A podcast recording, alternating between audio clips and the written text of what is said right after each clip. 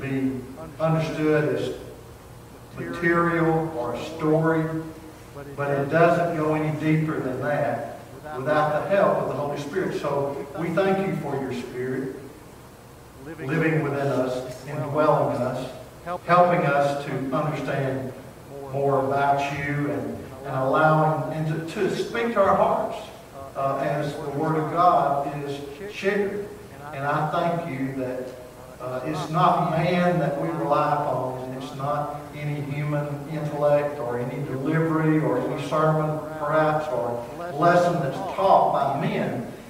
It's the vessels that you uh, that you're using and, and your word that you speak through that touches our hearts and our lives. And it's you that does it all. So we give you the praise, the honor, and glory for it all. We just ask that your grace and sufficiency do its work this evening by way of the Holy Spirit and your word speaking to our hearts the way that it should. In Jesus' name, amen.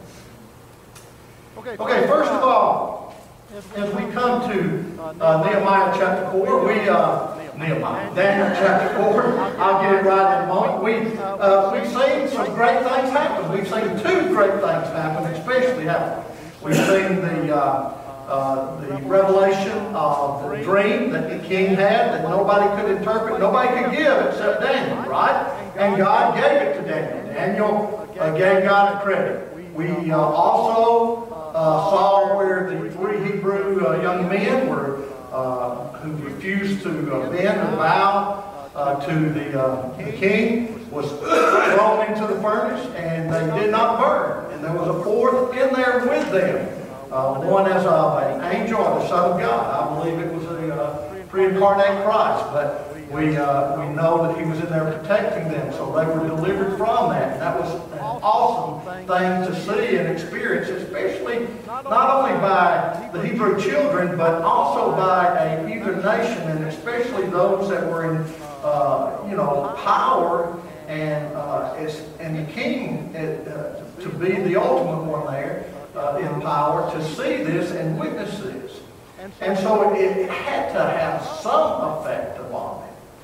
But as we look at this, we see that uh, Daniel starts out in chapter 4, and here is Nebuchadnezzar. This is a few years later. Uh, the king to all the people, nations, and men of every language that live in all the earth, may your peace abound.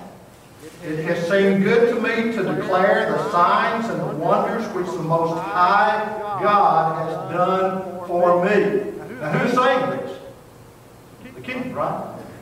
And how great are his signs, and how mighty are his wonders. And we're going to look at those two words and understand what he's saying there is a little bit better. And his kingdom is an everlasting kingdom, and his dominion is from generation to generation. Now to all peoples. Now this was not concerning uh, everyone throughout the world, but it was uh, including those within his region. And uh, even though it wasn't global, it was within those within his region, under his domain. And so he's uh, talking to them.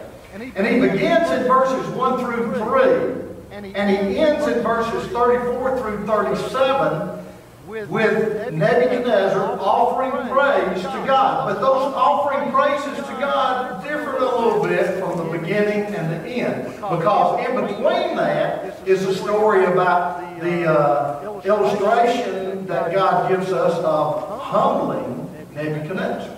So the praising at the first and the praising at the end, I believe, carry a little bit different weight than uh, uh, are a little bit different weight with one another. So as we look at this, we see that uh, in verses 2 and 3, uh, it says, uh, the language that live in all the earth may your peace abound. It has been seen, or it has seemed good to me to declare the signs and wonders which the Most High God has done for me.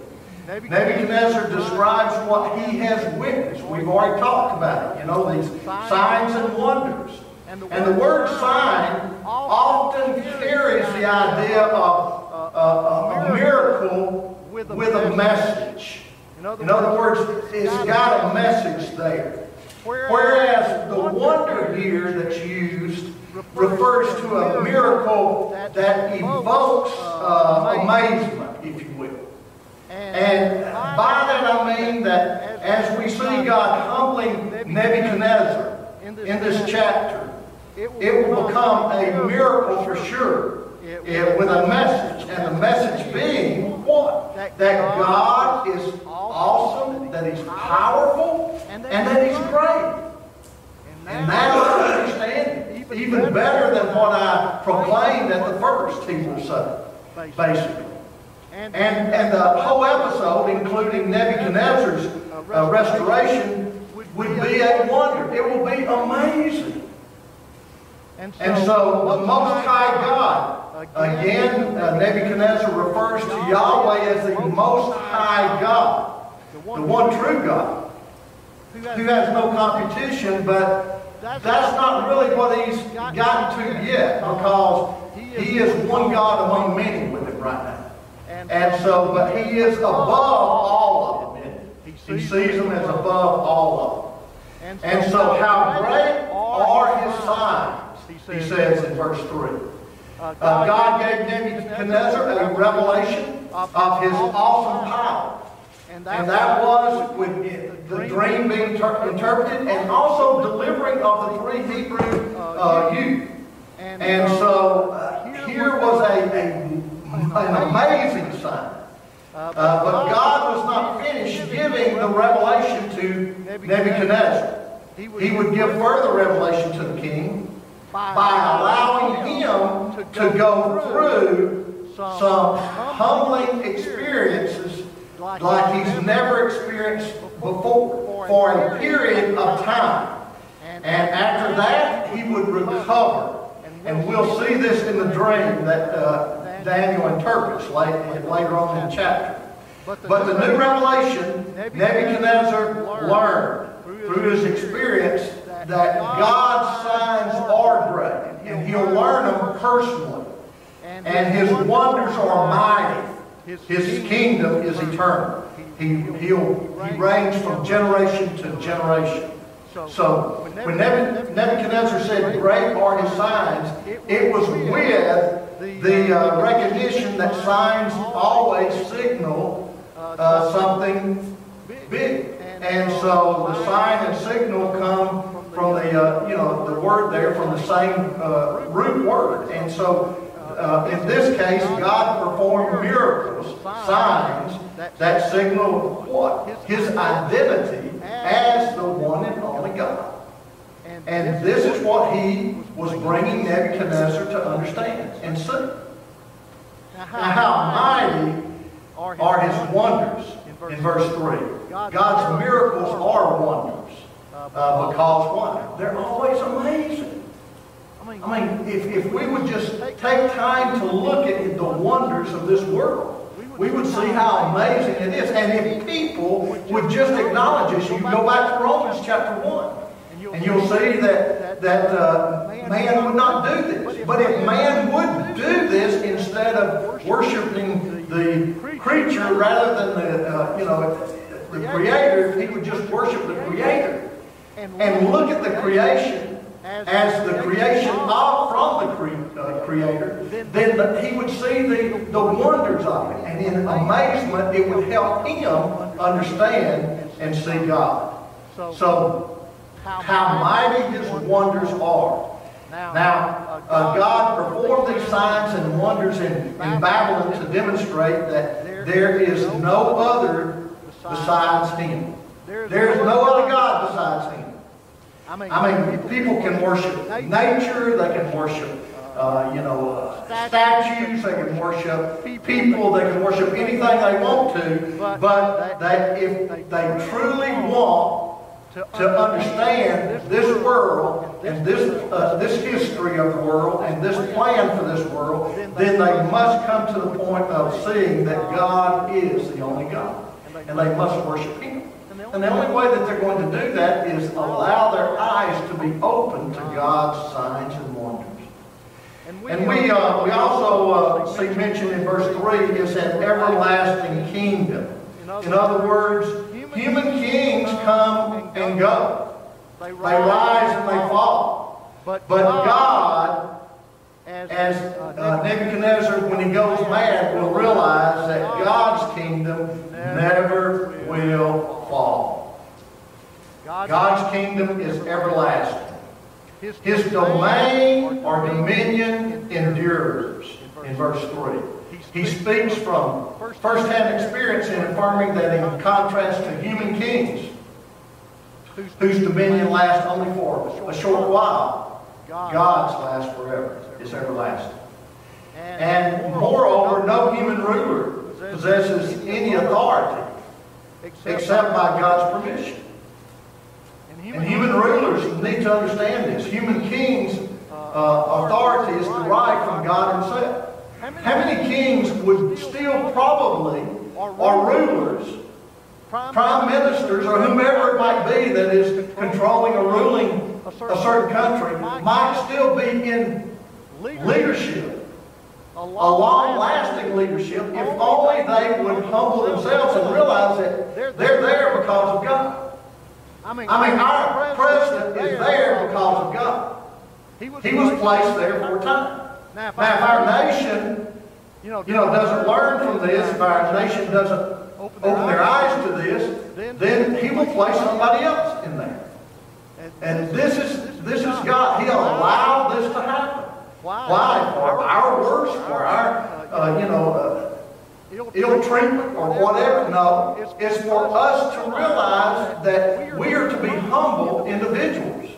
And that we're not to worship the one in Washington or any of them in Washington or any of them running for uh, the position in Washington. We're to recognize God as the God of creation.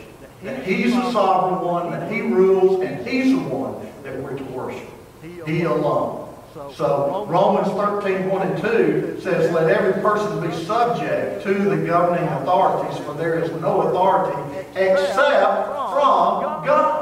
That authority is allowed to any ruler because it comes from God. He has done it for a reason.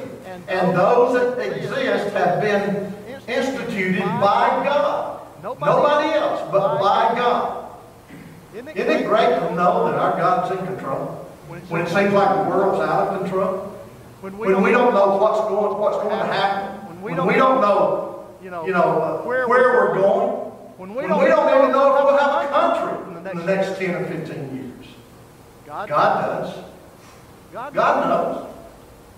God, God knows what's going to happen. God knows where we're going. So we, so better, we better start putting our trust in God and praying to Him and, and doing all we can to make what we have what God wants it to be. And not what we want it to be.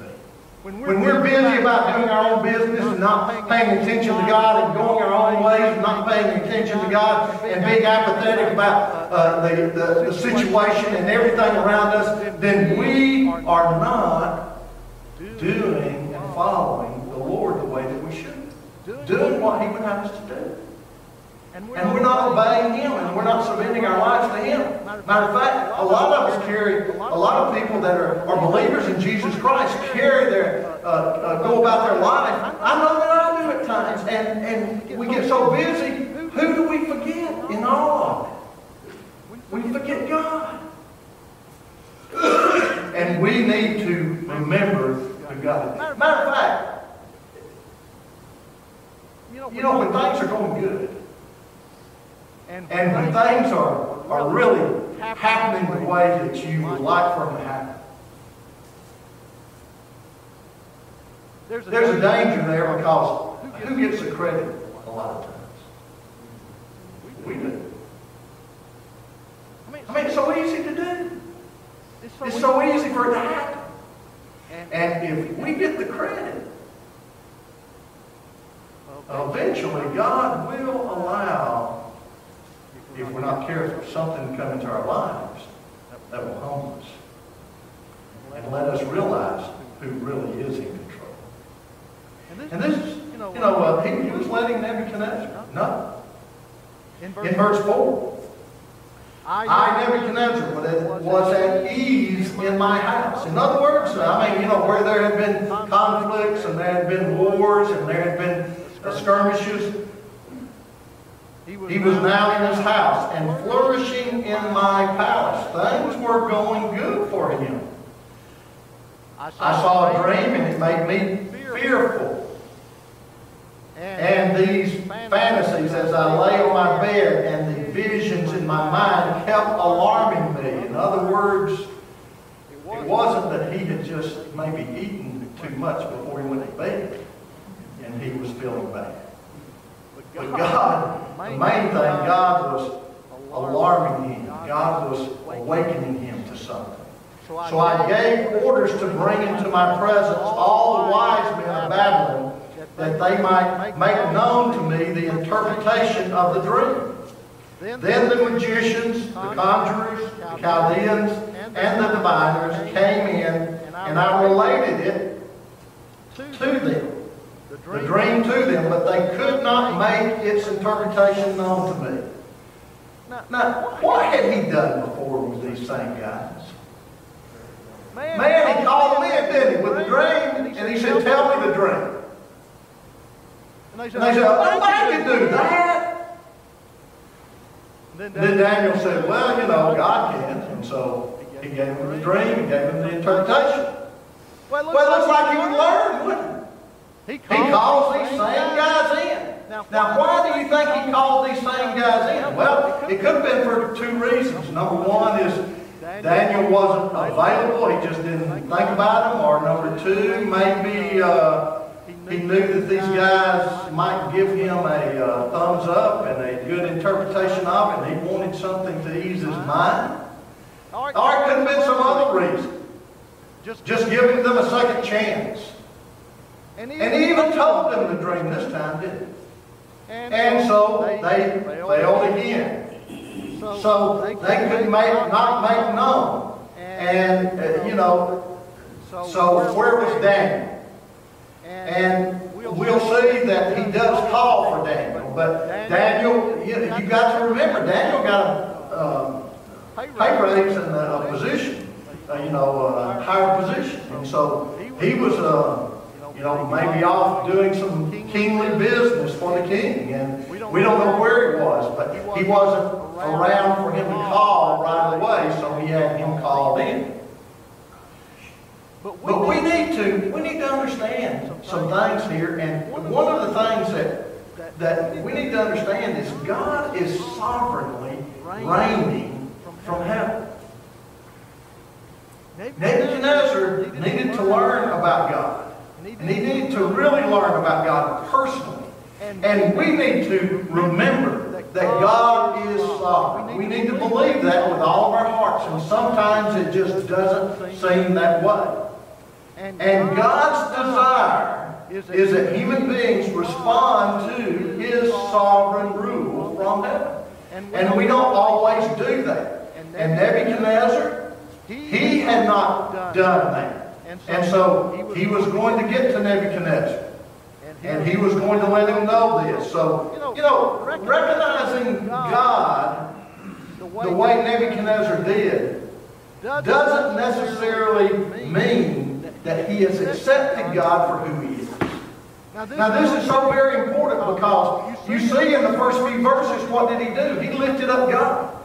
People, we, we can have people lift up God, get caught up in the emotion and the moment, even in churches, and not really recognize who He is. I mean, personally. They can get caught up in the songs, they can sing, they can have a great time, and they may not be born again. So there, there's an importance here. Nebuchadnezzar you know, he lifted up the king, our, our God. But he didn't lift him up as a believer at this time. And then we see in, in uh, Nebuchadnezzar in verse 8, it says, But finally Daniel came in before me, whose name is Belteshazzar, according to the name of my God, and in whom is a spirit of the holy gods. And I related the dream to him, saying, Oh, o Belteshazzar, chief of the magicians, since I know that the spirit of the holy gods is in you and no mystery baffles you, tell me the visions of my dream which I have seen along with its interpretation. Now these were the visions in my, man, my mind as I lay on my bed. I was looking and behold, there was a tree in the midst of the earth, and its height was great. And we'll get into the description more so in just a moment, but I want you to see here. When the king originally invited wise men to interpret the second dream, Daniel was not among them. Daniel assigned or was assigned Babylon's uh, name as Belteshazzar, and his name means Baal protect his life, or Baal protect the king's life. And this is very important because Daniel was very special to the king. And this meant that he, you know, that Nebuchadnezzar, his, it seemed like his favorite deity, well, was Baal. And so because he referred to it as the deity, my deity, my God, in other words. And Nebuchadnezzar continued to use this name, and it indicates that despite Yahweh's uh, open display of miracles, Nebuchadnezzar was somehow still a believer in other gods. And so one wonders why Nebuchadnezzar didn't summon Daniel earlier. And maybe he knew that Daniel would tell him exactly what the dream meant, and he was afraid of knowing what the dream meant. But we will have to give him, uh, you know, benefit of the doubt that he did ask Daniel to come. He wanted to know. And it says, at last Daniel came in. And so, in whom is the Spirit of the holy gods, he describes Daniel. So Nebuchadnezzar was not affirming that Daniel was filled with the Holy Spirit. He didn't know, you know, uh, about the Holy Spirit and, and uh, you know, the, the indwelling of the Holy Spirit as believers in the New Testament know. He did not know that. What he was saying was that your God evidently has empowered you with some kind of special gift. And you can interpret dreams. And I know that you can because you did the first time. And, and so he says, chief of the magicians in verse 9. Now Daniel did not call himself the chief of the magicians. This was apparently a title ascribed to him by pagans in Babylon. And uh, also, it could be that, that Daniel was called chief of the magician, magicians not because he was in authority over them, but rather because he was wiser and more discerning than them. So, for whatever reason, whether they ascribed the name to him or uh, uh, he was wiser than them and he was described in that way, or both, uh, we don't know. It says, no difficult, uh, no mystery is, is too difficult for you in verse 9. Uh, Nebuchadnezzar, he, uh, he understood that Daniel could interpret anything that came his way because his God would reveal it to him. But he uh, kind of worded it the wrong way. He was giving credit to man instead of to his God. And so uh, God communicates the meaning to Daniel. Daniel doesn't come up with the meaning. And then in verses uh, uh, 11 through 12 or 10 through uh, 12, we see the description of the, uh, the dream. A tree in the midst of the earth, and its height was great. Now, for now, we simply, uh, you know, we're, we're going to just look at the details, not the interpretation that Daniel gives to it. We'll look at that later. But uh, Nebuchadnezzar sees a tree of great height, and the Bible often describes kingdoms or realms of, of, of kings uh, as trees. Uh, the Bible, uh, you know, you can read about Assyria, where the Bible says, Behold, Syria was a cedar in Lebanon, beautiful branches and a forest shade, uh, and a towering height, is top among the clouds. And so uh, Ezekiel 31.3, also in, in other places of the Bible, it's described, uh, kingdoms are described that way. Uh, so it, it, uh, it grew and became strong, it says. The tree became powerful and sturdy, abounding in strength. And that's the picture of Babylon. Its top reached to heaven. This is, of course, hyperbole. uh, and it's purposely exaggerating uh, the point. This tree grew so tall that its top, metaphorically, reached into heaven. Now, where else do we see that kind of language in the Old Testament? You remember in Genesis, the Tower of Babel? And uh, there it says, Come, let us build ourselves a city and a tower with its top in the heavens, and let us make a name for ourselves, lest we dispersed over the face of the earth. In 11, chapter 11, verse 4. So, visible to the ends of the earth. In other words, or the whole earth. And this, of course, was another hyperbole. Uh, intended to make the point that the tree was so tall that it could be seen from far away.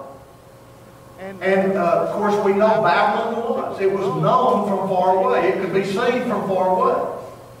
And then in verse 12, its foliage was beautiful and fruit uh, abundant. And in it was uh, food for all. The beasts of the field found shade under it, and the birds of the sky dwelt in its branches, and all the living creatures fed themselves from it. So the tree not only grew large, but it was powerful, and it provided for those around. Uh, and uh, it was abundant foliage and plenty of fruit, it says.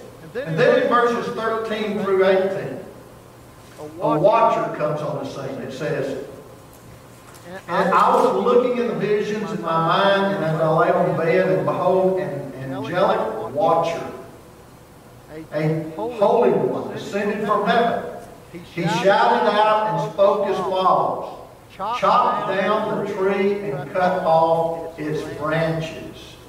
Strip off its foliage and scatter its fruit. Let the beasts flee from under it and the birds from its branches. Yet leave the stump with its roots in the ground. But with a brand of iron and bronze around it in the new grass of the field, and let him be drenched with the dew of heaven, and let him share with the beast in the grass of the field. Let his mind be changed from that of a man, and let a beast's mind be given to him, and let seven periods of time pass over him.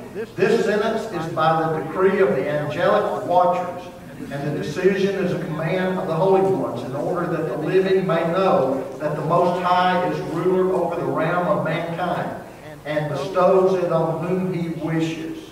So it grew and became strong and powerful. Its top reached to heaven, is visible to, to the earth. But then there was a watcher, a holy one coming. And he said, This do to the tree. What? One of the primary purposes of the angel, and angels in the Bible, has always been to deliver messages to human beings on earth. Angels actually, uh, you know, uh, means messenger. And so here we see the messenger coming, delivering the message. The angel appears and issues instructions about uh, what is to be done to the tree. And the angelic message clearly points to what? Impending judgment. Chop down the tree in verse 14. The tree was to be cut, uh, cut down. The branches lopped off.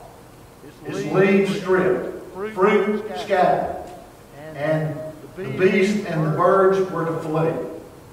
So leave the stump, though, of its roots, he says in verse 15. And the stump of the tree was to be left with its roots still in the ground.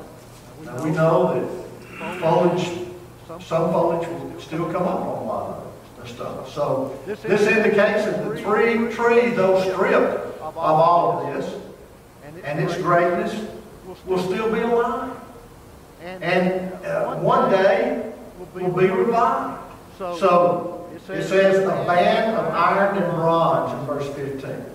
So this protects the stump to ensure the tree's survival here. Now, in verse 16, let his mind be changed. That's uh, another metaphorical nature there uh, of the tree. Uh, and it's, uh, the tree is a man. And what he's saying here, who will lose his sanity and his mental ability will not exceed that of an animal. So, uh, let seven periods of time pass over him in verse 16. And this state of being was for seven periods or seven years.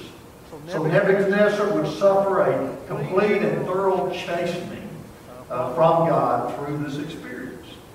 Seven years. The sentence is by the decree. Though the judgment is, is, is from the angel, the angel was only bringing it from God. Only God is the sovereign king. That the living may know. In other words, here's the purpose. The purpose of the judgment uh, on Nebuchadnezzar is plainly stated. That the living may know that the Most High rules a kingdom of men and gives it to whom he will and sets over it the lowest of men. That's the purpose. Pride comes before fall. And here Nebuchadnezzar had never gotten rid of this pride. God can raise kings up and God can bring kings down. And he's letting Nebuchadnezzar know this. Tell me the interpretation Nebuchadnezzar asks or uh, commands. And Nebuchadnezzar, no doubt, expected bad news from this. And so he wanted to know. He was bold enough to know. Curiosity was getting the best of him. God deals with prideful leaders. God knows what is in the human heart. It says in Jeremiah 17, 10, I, the Lord, search the heart and test the mind. He knows what's in our heart. We may hide it from other people. People may think that they're getting away with a lot of things. I mean, it, it, gets so... I enjoy watching watch, watching news for a while. But doesn't it just turn your stomach to hear all of this garbage that they say, and you know there's no way that they're going to bring it about. They're, they may go the other way. They just flat out, and you've, they've even, you know, captured it on certain things. And you see this. The Lord searches the heart. One day, we're not going to stand before God and, and be able to hide anything. I mean, here it is. In Revelation 2.23, I am he who searches the mind and heart if people would only understand. Oh, oh I'm a believer. Why are you a believer? Because I joined this church. What about becoming a Christian? There's a lot of difference there. The king could issue as many decrees as he wanted. But what really matters here is heaven's decree. And Nebuchadnezzar was about to experience that about to find that out. He was, about to be humbled by the Almighty. God humbles us so that we will not maintain that spirit of pride, that attitude of pride. And it's for our best being. And so, in, uh, in chapter uh, 4, we see the, uh, the, the, vision being fulfilled. But Daniel interprets the vision. Look there in verse 19. Daniel, his name is Belteshazzar, was a, Paul for a while as his thoughts alarmed him. In other words, he knew what it meant. And it alarmed him. The king responded and said, Belteshazzar, do not let the dream or its interpretation alarm you. In other words, hey, don't keep it back. Just give me the full force. I want to hear it. Belteshazzar answered and said, My Lord, if only the dream applied to those who hate you, and its interpretation to your adversaries. The tree that you saw, which became large and grew strong, whose height reached to the sky and was visible to all the earth, and whose foliage was beautiful and its fruit abundant, and in which was food for all, under, which the beasts of the field dwelt, and whose branches the birds of the sky lodged. It is you, O King. Oh my goodness. For you have become great and grown strong, and your majesty has become great and reached to the sky, and your dominion to the end of the earth. In other words, you're on top of things you think right now. And in that the king saw an angelic watcher, a holy one, descending from heaven and saying, Chop it down. You have gotten to the point where you think that you're in control of things, where you think that you can do your own thing, where you think that all of this that's come about is because of you. Chop down the tree and destroy it, yet leave the stump and its root in the ground. In other words, hey, bring the person to the point of humility. But with a band of iron and bronze around it, and a new grass of the field, let him be drenched with the dew of heaven, or dew of heaven, excuse me, and let him share with the beasts of the field until seven periods of time pass over him. Let this happen over a seven-year period. It will be a time of completeness. Seven is a time of completeness. This is the interpretation, O king, and this is the decree of the Most High. In other words, this came from God, which has come upon my Lord and the King. You've just been praising my Lord and my King is the Most High. Well, He is the Most High. That you be driven away from mankind and your dwelling place be with the beasts of the field, and you be given grass to eat like cattle, and to be drenched with the dew of heaven, and seven periods of time will pass over you until you recognize that the Most High is ruler over you and over the realm of mankind, and bestows it on whomever he wishes. And in that, it was commanded to leave the stump with its roots of the tree. of Your kingdom will be assured to you after you recognize that it is heaven that rules. Therefore, O king, may my advice be pleasing to you. Break away now from your sins by doing righteousness. Isn't it amazing? God's grace, His mercy, extended. You still have time to repent. Break away. Repent. And from your iniquities by showing mercy to the poor. In other words, you haven't been taking care of your people. You haven't been taking care of anybody except yourself. That's all you've been thinking about. In case there may be a prolonging of your prosperity. All this happened to Nebuchadnezzar the king. Twelve months later, he was walking on the roof of the royal palace of Babylon. The king reflected and said, Is this not Babylon the Great, which I myself have built as a royal residence, residence by the might of my power and for the glory of my majesty? Oh, what prideful state. You know, this needs to be a warning to all of us individually, but to nations should. I mean, God raises nations and He collapses. He lets them be built up and He destroys them. It's no different than here in America. Same thing with America. He can do the same thing. While the word was in the king's mouth, a voice came from heaven saying, King Nebuchadnezzar, to you it is declared, sovereignty has been removed from you. In other words, God has placed you there. Now He's taking you out of that place. You're going to become what the dream said, an animal. In other words, you're going to be humiliated. You know, humility, the second point in this message is very important. Humility is key to truly knowing who God is and worshiping Him rightly. People can come in with the wrong attitude. People can come in and go through the signs of worship. But I want to tell you, unless we're humble before the Lord, we should, every time that we should, we come in here to worship, singing songs, look at the words, hearing the message, praying, all that's involved in the message, we should be humble before God. Allowing us to come together. He's made it possible. He's the one who is sovereign. He's the one who's in charge.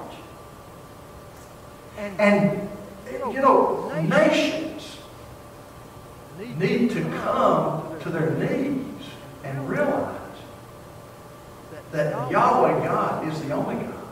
and He's the one who's in charge. They didn't, we didn't make this nation great. God, worked through the people to make this nation great. and, then it, says, but at the end of that period, I, Nebuchadnezzar, raised my eyes towards heaven after he become like an animal. my, reason returned to me, and I blessed the Most High and praised and honored him who lives forever. For his dominion is an everlasting dominion, and his kingdom endures from generation to generation. many, believe that he came to know the Lord. and all, And all the inhabitants of the earth are accounted as nothing. In other words, hey, I found out we're nothing before God. What a great lesson to learn. but he, who does according to his will in the most uh, in the host of heaven and among the inhabitants of the earth. In other words, we're not going to have God be forced into any situation that he doesn't want to be in. we should, We shouldn't pray that way, and we shouldn't think that he'll follow us that way. Come on and join us. And, no one can ward off his hand. he is, going to be sovereign. He's going to be in control. Or say to him, What hast thou done? In other words, uh, who are you? You talk about God. Who? You know, I, I heard one governor on the news who uh, made a comment along the line about this COVID and, and uh, said that now God didn't have anything to do with this. It was us who corrected this thing. That paraphrase, but basically what he was saying. In other words, don't give God credit for this. Well, we better get on our knees and give God credit for anything good that comes out. At that time, my reason returned to me, and my majesty and splendor were restored to me for the glory of my kingdom, and my counselors and my nobles began seeking me out. So I was reestablished in my sovereignty, and, and surpassing greatness was added to me. And I, Nebuchadnezzar, praise, exalt, and honor the King of heaven, for all his works are true and his ways just, and he is able to humble those who walk in pride. I know. But isn't, isn't that the way people come to the kingdom? You must come humbly. You must realize that you can't get into heaven. I don't, think, it- I don't, I don't care if it's a little child. That's basically what they're understanding when they say, I want Jesus as my Savior. in other, In other words, I can't get into heaven on my own. I humble myself. I know, I know that was mine when I was a teenager, when I was going through different, and the, Lord was allowing me to go through these different experiences. and it seemed like it was just trouble after trouble, difficulty after difficulty, with nothing that had any meaning in life. nothing. That, that meant anything. I, you know, I wondered, what's the purpose of? And he, hung- he humbled me and brought me to my knees, to the point where I saw that Christ is the only way. Humility. Is a key to worshiping. Let's bow our heads and pray.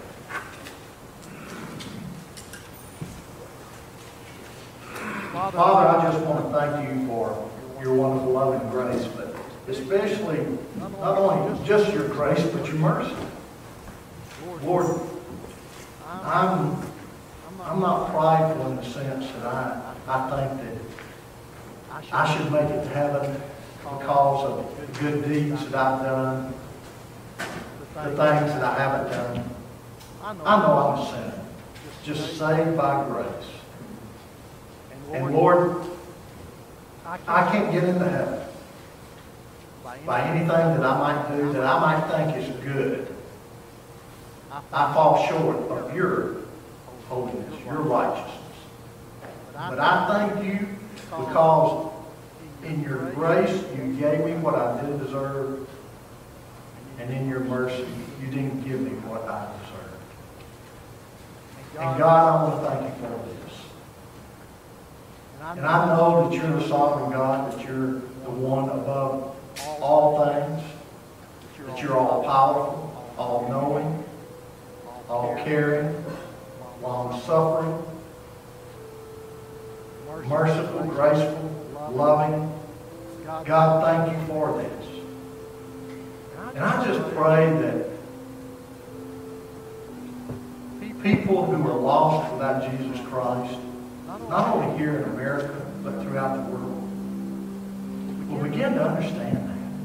And it might mean that judgment has to come because that's the only thing that will bring us to our knees. But Lord, for those that will turn to you, if that's what it takes, we just pray that whatever it takes, whatever you so desire, I mean, you're the one sovereign, you know what's best. I pray that it will be that where it will humble us and we'll realize that we need you. And I know that in the end times, many people, it's going to get worse and many people will not care and not be humble and their hearts will be hardened and they'll just get harder and harder, rejecting every uh, judgment that comes upon them. But God, I know that there will be some who will turn to you. And I just pray that, that you will be glorified through it all as I know that you will. Help us to glorify you in all that we face. Whatever trials there might be, whatever situations we might face, may we let others know that there is a God who cares for us and cares for them. In Jesus' name, you. Let's thank God's dealing with your heart and your soul. Won't you come?